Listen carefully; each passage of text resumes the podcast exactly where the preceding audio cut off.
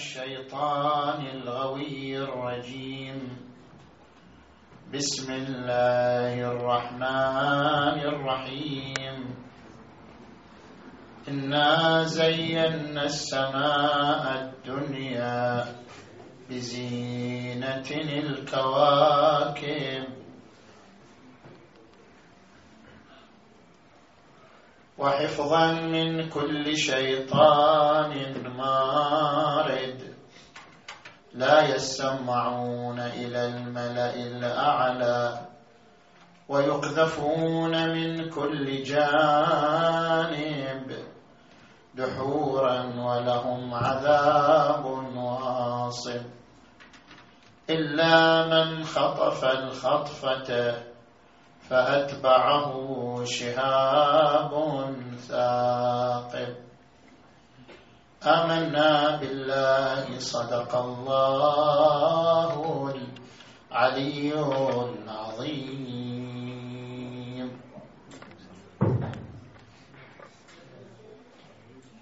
هذه الآيات الشريفة أصبحت مادة لدى بعض الأقلام للنيل من إلهية القرآن الكريم. هناك عدة أقلام اعتبرت هذه الآيات الشريفة دليلا على بشرية القرآن. أي أن القرآن من صنع بشر وليس وحيا الهيا. والدليل على ذلك أن هذه الآيات تتضمن معلومات لا تنسجم مع كونها وحيا الهيا. المعلومة الأولى أن هذه الآيات تعتبر النجوم رجوما للشياطين. هذه الآيات التي قرأناها وأيضا قوله عز وجل ولقد جعلنا في السماء بروجا وزيناها للناظرين وحفظناها من كل شيطان رجيم. إلا من استرق السمع فأتبعه شهاب مبين. وقال في آية ثالثة وزينا السماء الدنيا بمصابيح. اذا هذه الآيات تنص على أن النجوم ترجم الشياطين. وأن هذا من آيات الله تبارك وتعالى. ولكن إذا رجعنا للمعطيات العلمية المعطيات العلمية تكذب ذلك.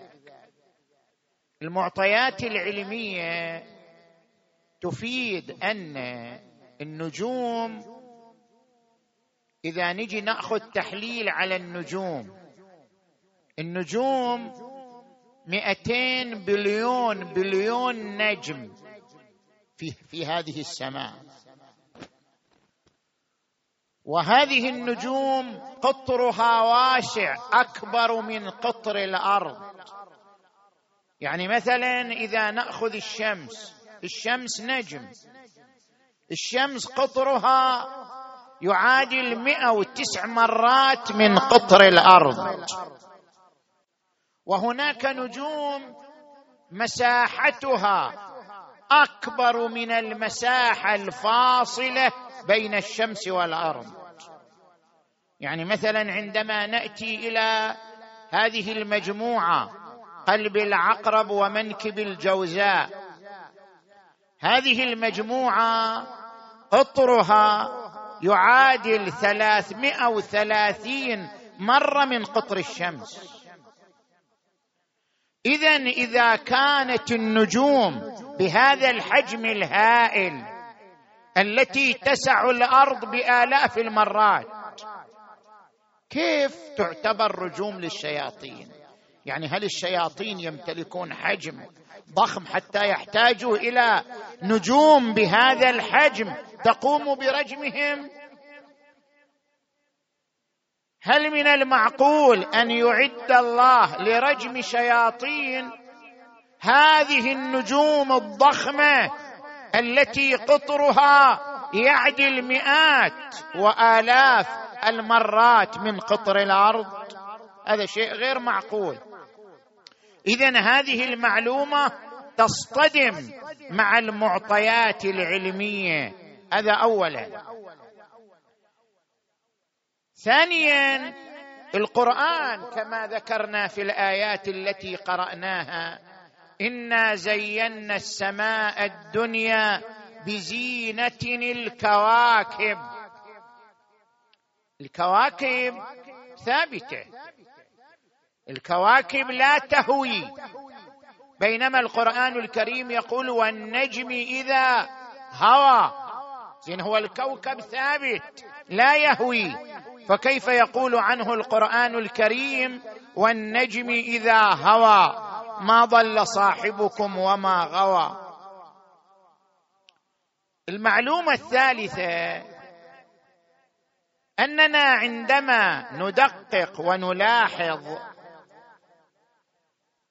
عندما ندقق ونلاحظ في هذه المضامين الواردة في هذه الآيات الشريفة نجد أنها تذكر أن الجن لمسوا السماء. لاحظوا بعض الآيات القرآنية تتحدث عن الجن في سورة الجن. وأنا لمسنا السماء فوجدناها ملئت حرسا شديدا وشهبا. وأنا كنا نقعد مقاعد للسمع.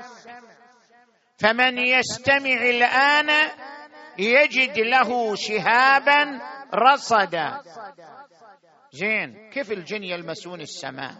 سماء ليست بناء حتى يلمس. والآية تقول وأنا لمسنا السماء.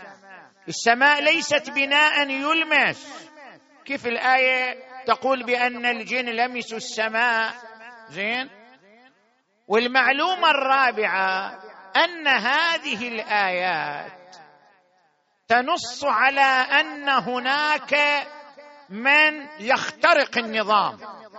إلا من خطف الخطفه فأتبعه شهاب ثاقب.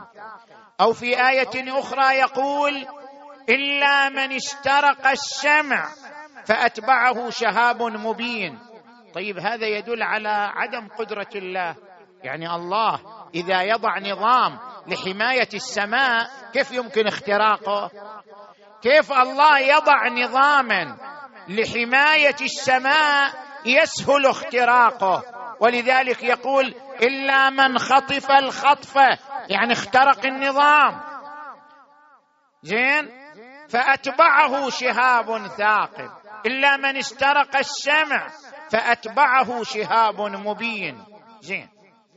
اذا هذه المعلومات عندما نتأمل فيها ترشدنا إلى أن القرآن صنع بشر وليس صنع الله.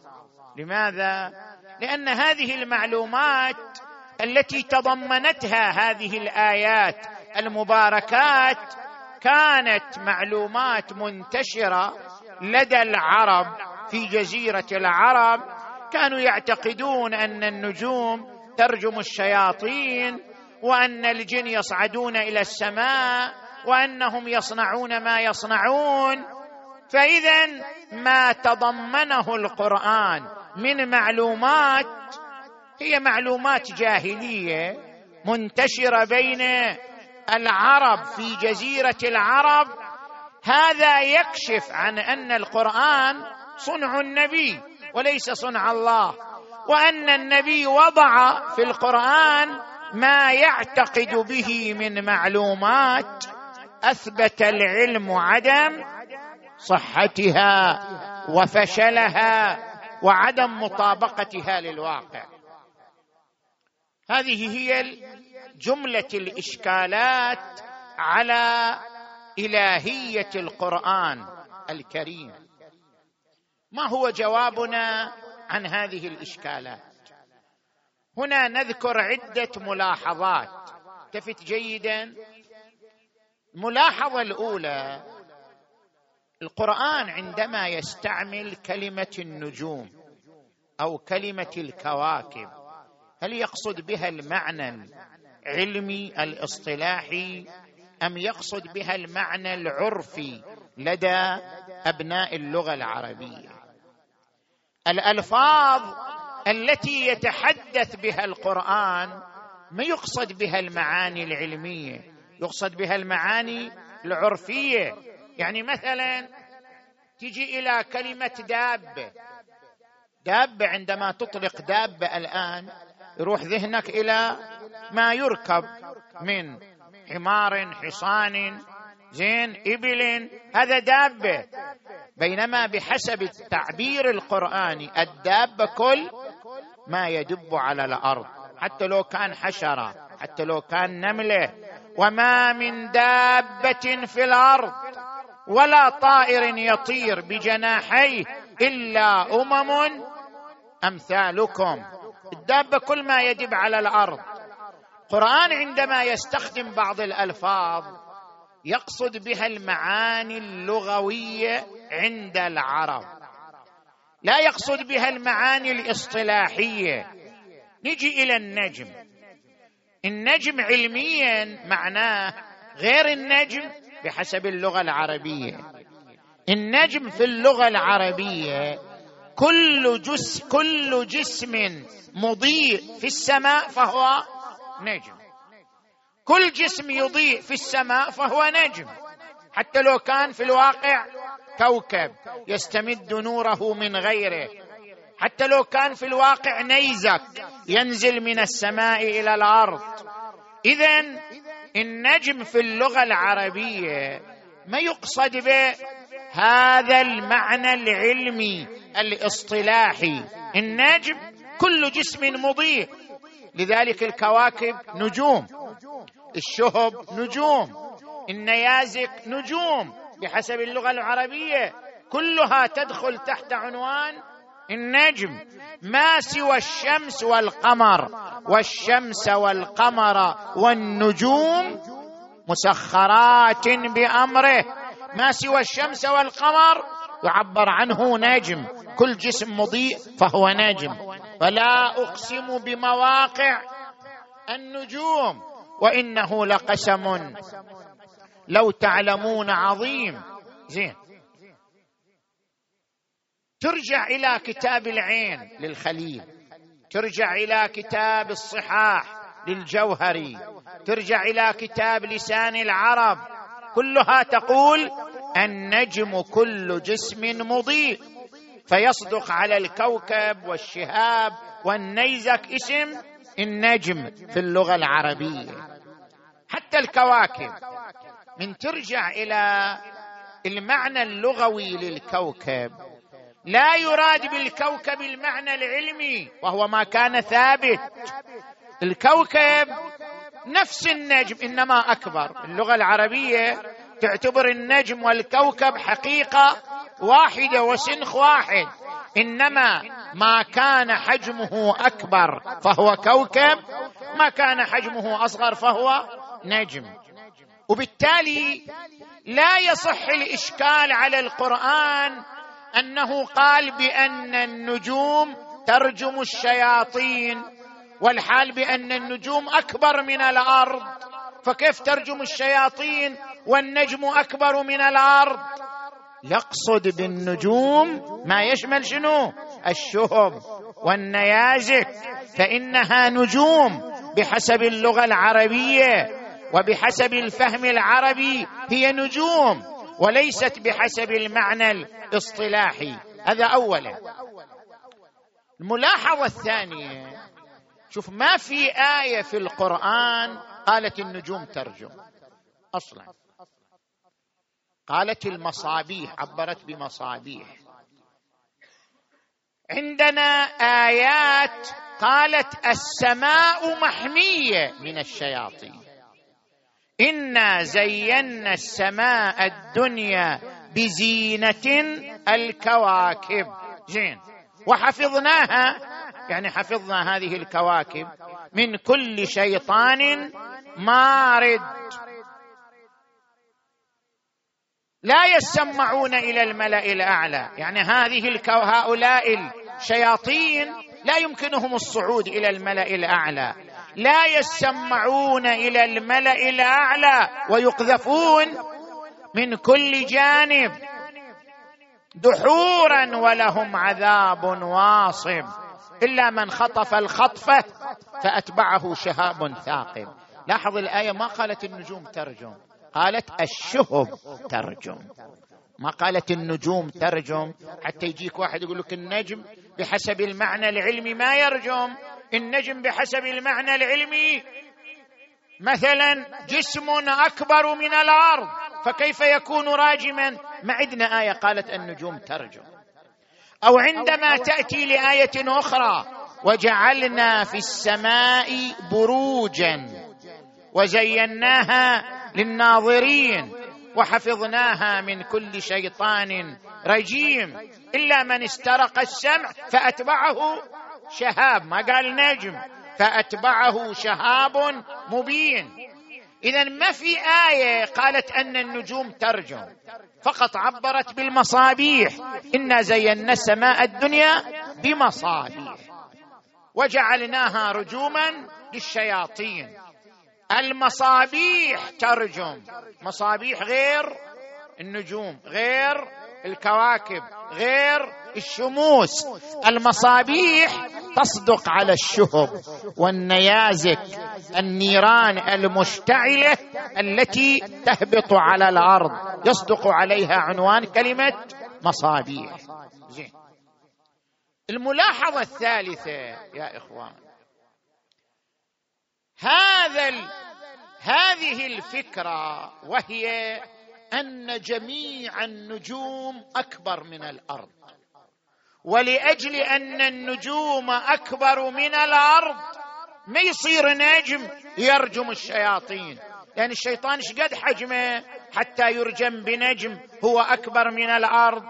هذه المعلومة غير صحيحة. علميا هناك نجوم صغيرة. كما أن هناك نجوما كبيرة تستوعب الأرض بمئات المرات. هناك نجوم صغيرة هناك الأقزام البيضاء بحسب الاصطلاح العلمي. أصغر نجم فيها قطره ثمانية آلاف وثلاثمائة كيلو متر هناك النجوم النترونيه قطرها عشرون كيلو متر فقط. اذا هناك نجوم صغيرة كما أن هناك نجوم كبيرة. وبالتالي يتصور في النجم الصغير أن يهوي أن يسقط كما قال تبارك وتعالى والنجم إذا هوى ما ضل صاحبكم وما غوى وما ينطق عن الهوى إن هو إلا وحي يوحى. الملاحظة الرابعة. الآية عندما تقول حكاية عن الجن وأنا لمسنا السماء فوجدناها ملئت حرسا شديدا وشهبا وانا كنا نقعد مقاعد للسمع. فمن يستمع الآن يجد له شهابا رصدا. زين. الجن لمسوا السماء. يجي يقول لك السماء مو شيء مبني. سماء مو بناء. سماء فضاء. لا نهائي. كيف يعني لمسنا السماء؟ فوجدناها ملئت حرسا شديدا وشهبا. السماء نعم السماء يطلقها القرآن على الفضاء. القرآن نفسه يقول وأنزل من السماء ماء طهورا. ويقول القرآن الكريم فمن يرد الله أن يهديه يشرح صدره للإسلام. ومن يرد أن يضله يجعل صدره ضيقا حرجا كأنما يصعد في السماء. هذا أيضا من إعجاز القرآن الكريم. ما كانت العرب تعرف أن الإنسان إذا فارق طبقة الأكسجين لا يستطيع ان يتنفس. القرآن تحدث عن هذا قبل مئات السنين. فمن يرد أن يضله يجعل صدره ضيقا حرجا كأنما يصعد في السماء. إذا صعد إلى السماء وتجاوز طبقة الأكسجين لم يمكنه أن يتنفس. هذا من الإشارات العلمية في القرآن الكريم. هنا عندما يقول القرآن الكريم يصعد في السماء مقصود بالسماء الفضاء.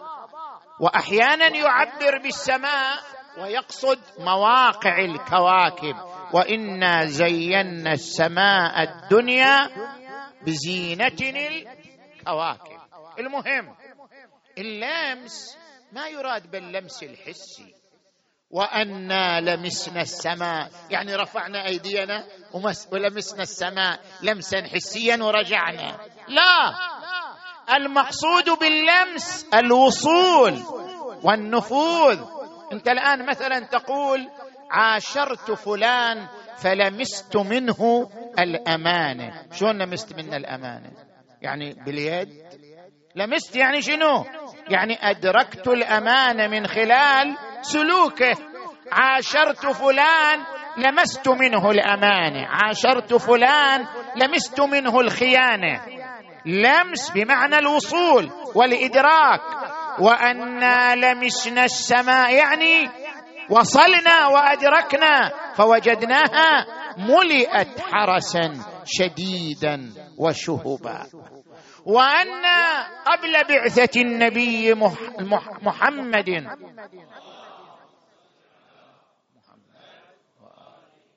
وأنا كنا نقعد مقاعد للسمع. كان عندنا مقاعد نستمع فيها لحديث الملائكة.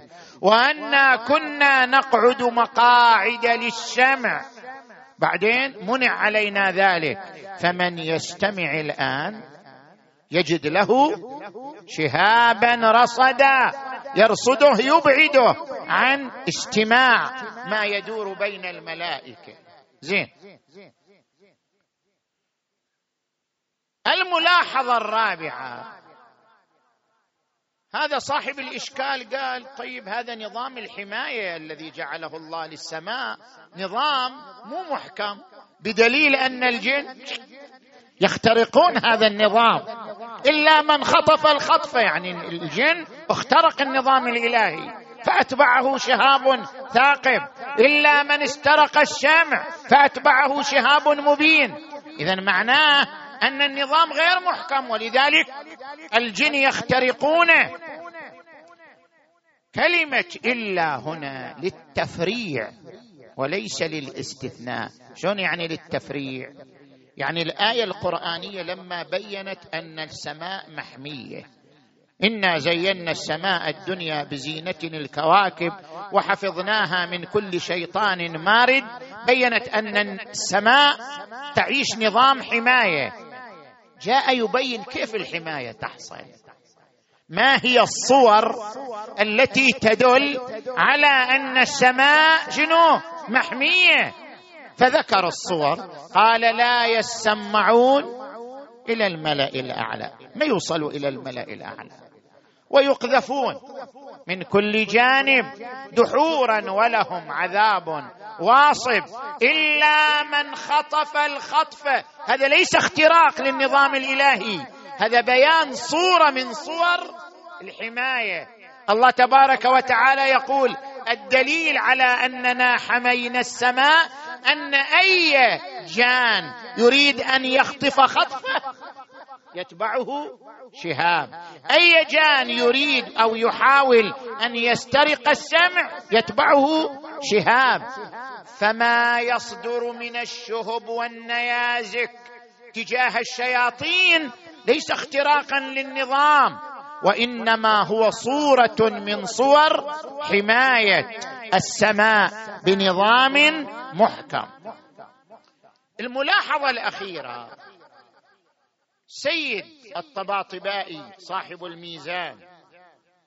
قدس سره فسر الآيات بتفسير آخر. إحنا الآن فسرنا الآيات تفسير مادي ظاهري وقلنا هذه الآيات ابدا لا تتعارض مع المعطيات العلمية بل تتوافق مع المعطيات العلمية.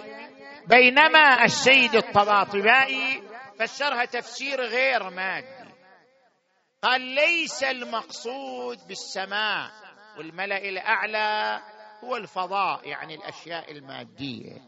المقصود به عالم الملكوت وهو حظيرة الملائكة. ذكرنا فيما سبق أن هذا الوجود الذي نعيش فيه فيه عالم ملك وعالم ملكوت. عالم الملك هو عالم المادة. تبارك الذي بيده الملك وهو على كل شيء قدير. عالم الملكوت عالم ما وراء الماده فسبحان الذي بيده ملكوت كل شيء وإليه ترجعون.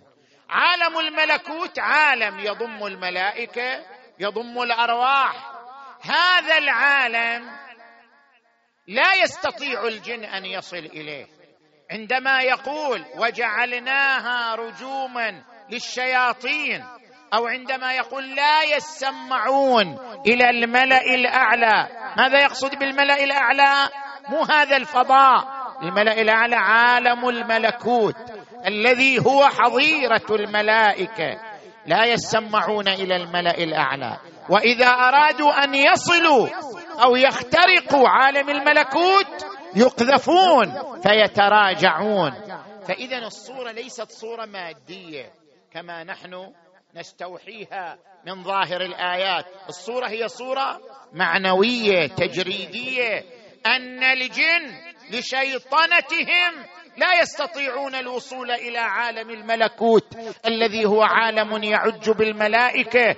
ومتى ما أرادوا منعوا إلا من خطف الخطفه فأتبعه شهاب ثاقب. فالمسألة مسألة معنوية وليست مسألة مادية. مثل شنو؟ كثير من الألفاظ يقول السيد صاحب الميزان في القرآن إحنا نتصور اليها مصداق مادي بينما مصداقها تجريدي. مثلا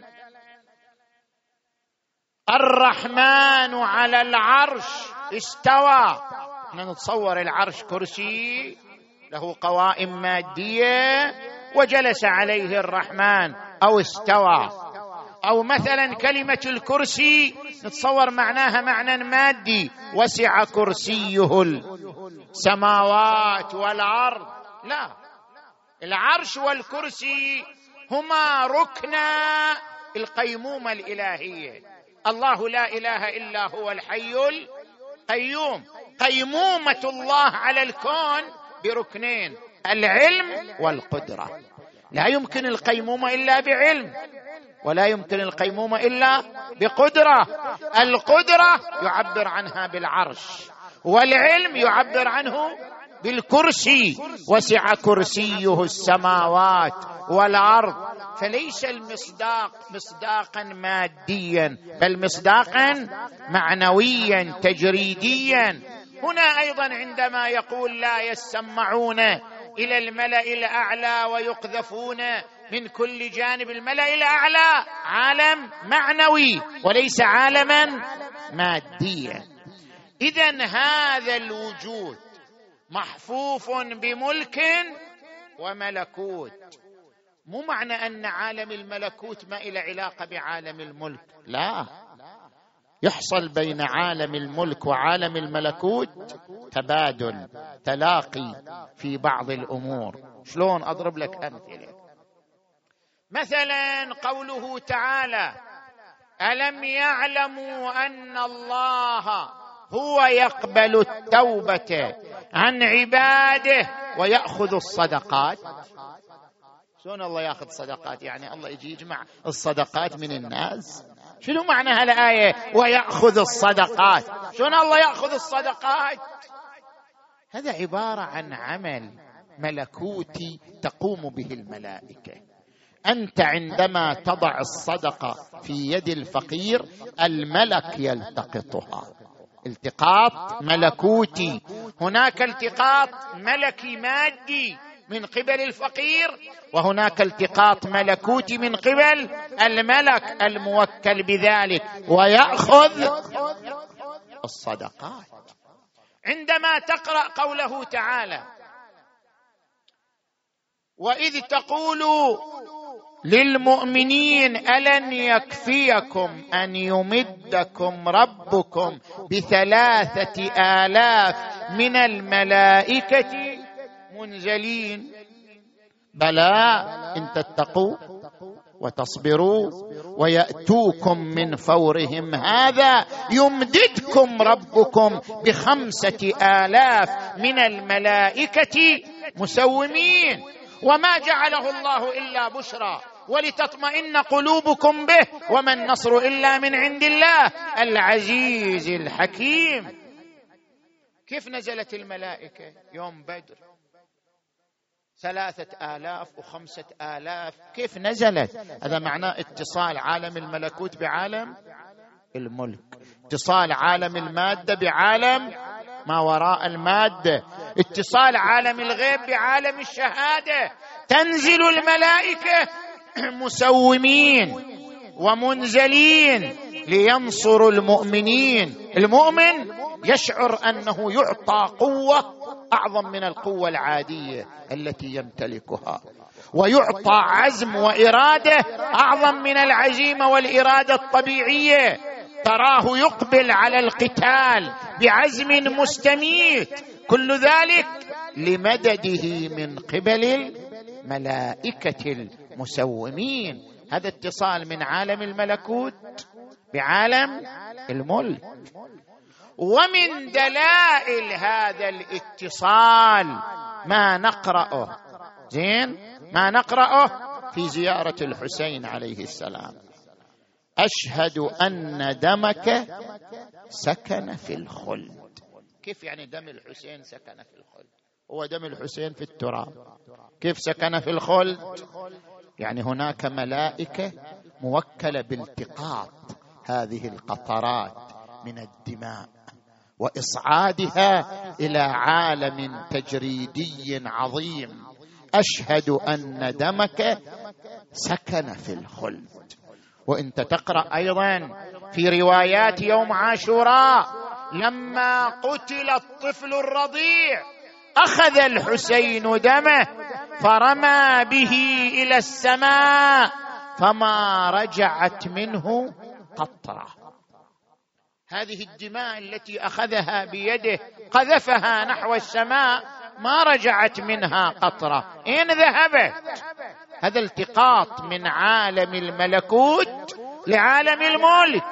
هذه الدماء أخذت زين بها الجنان. زينت بها الفردوس فما رجعت منه قطرة.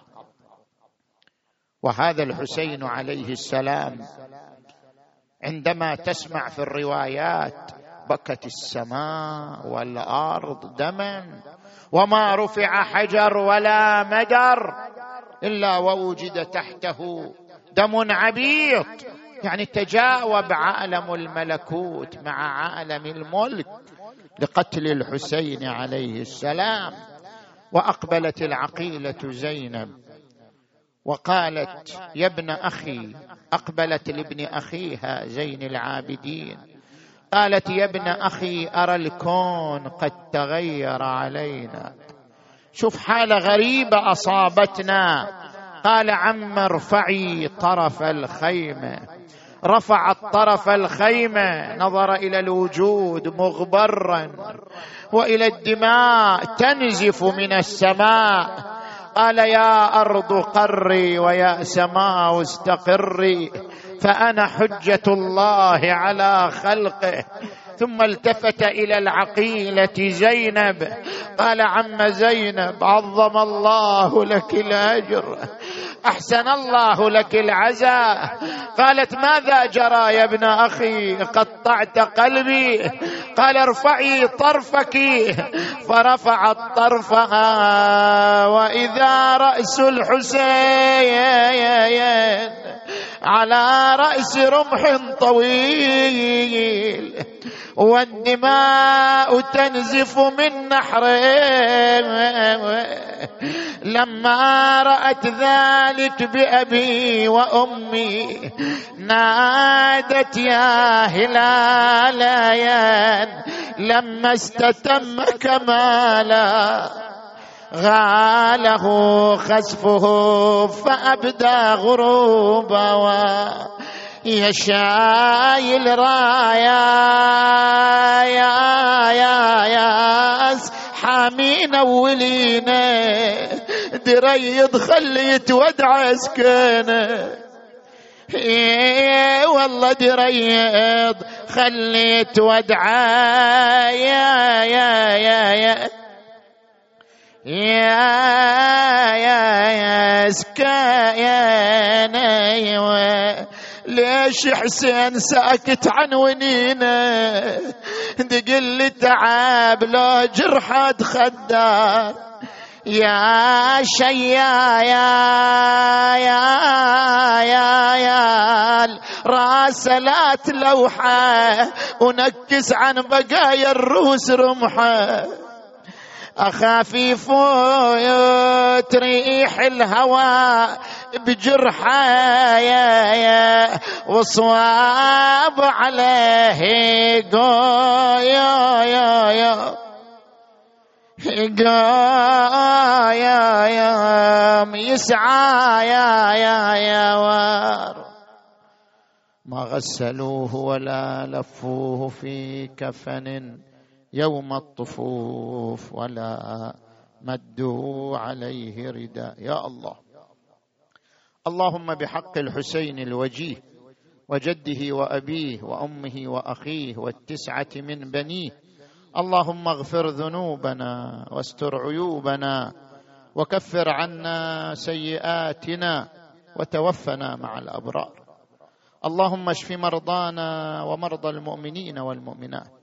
واقض حوائجنا وحوائجهم. وفرج عن المؤمنين والمؤمنات. اللهم انصر إخواننا المؤمنين. وارحم شهداءنا الأبرار. اللهم كن لوليك الحجة ابن الحسن صلواتك عليه وعلى آبائه. في هذه الساعة وفي كل ساعة وليا وحافظا وقائدا وناصرا ودليلا وعينا حتى تسكنه أرضك طوعا. وتمتعه فيها طويلا. برحمتك يا أرحم الراحمين. وإلى أرواح أموات المؤسسين. وأمواتكم وأموات المؤمنين والمؤمنات الفاتحة تسبقها الصلوات.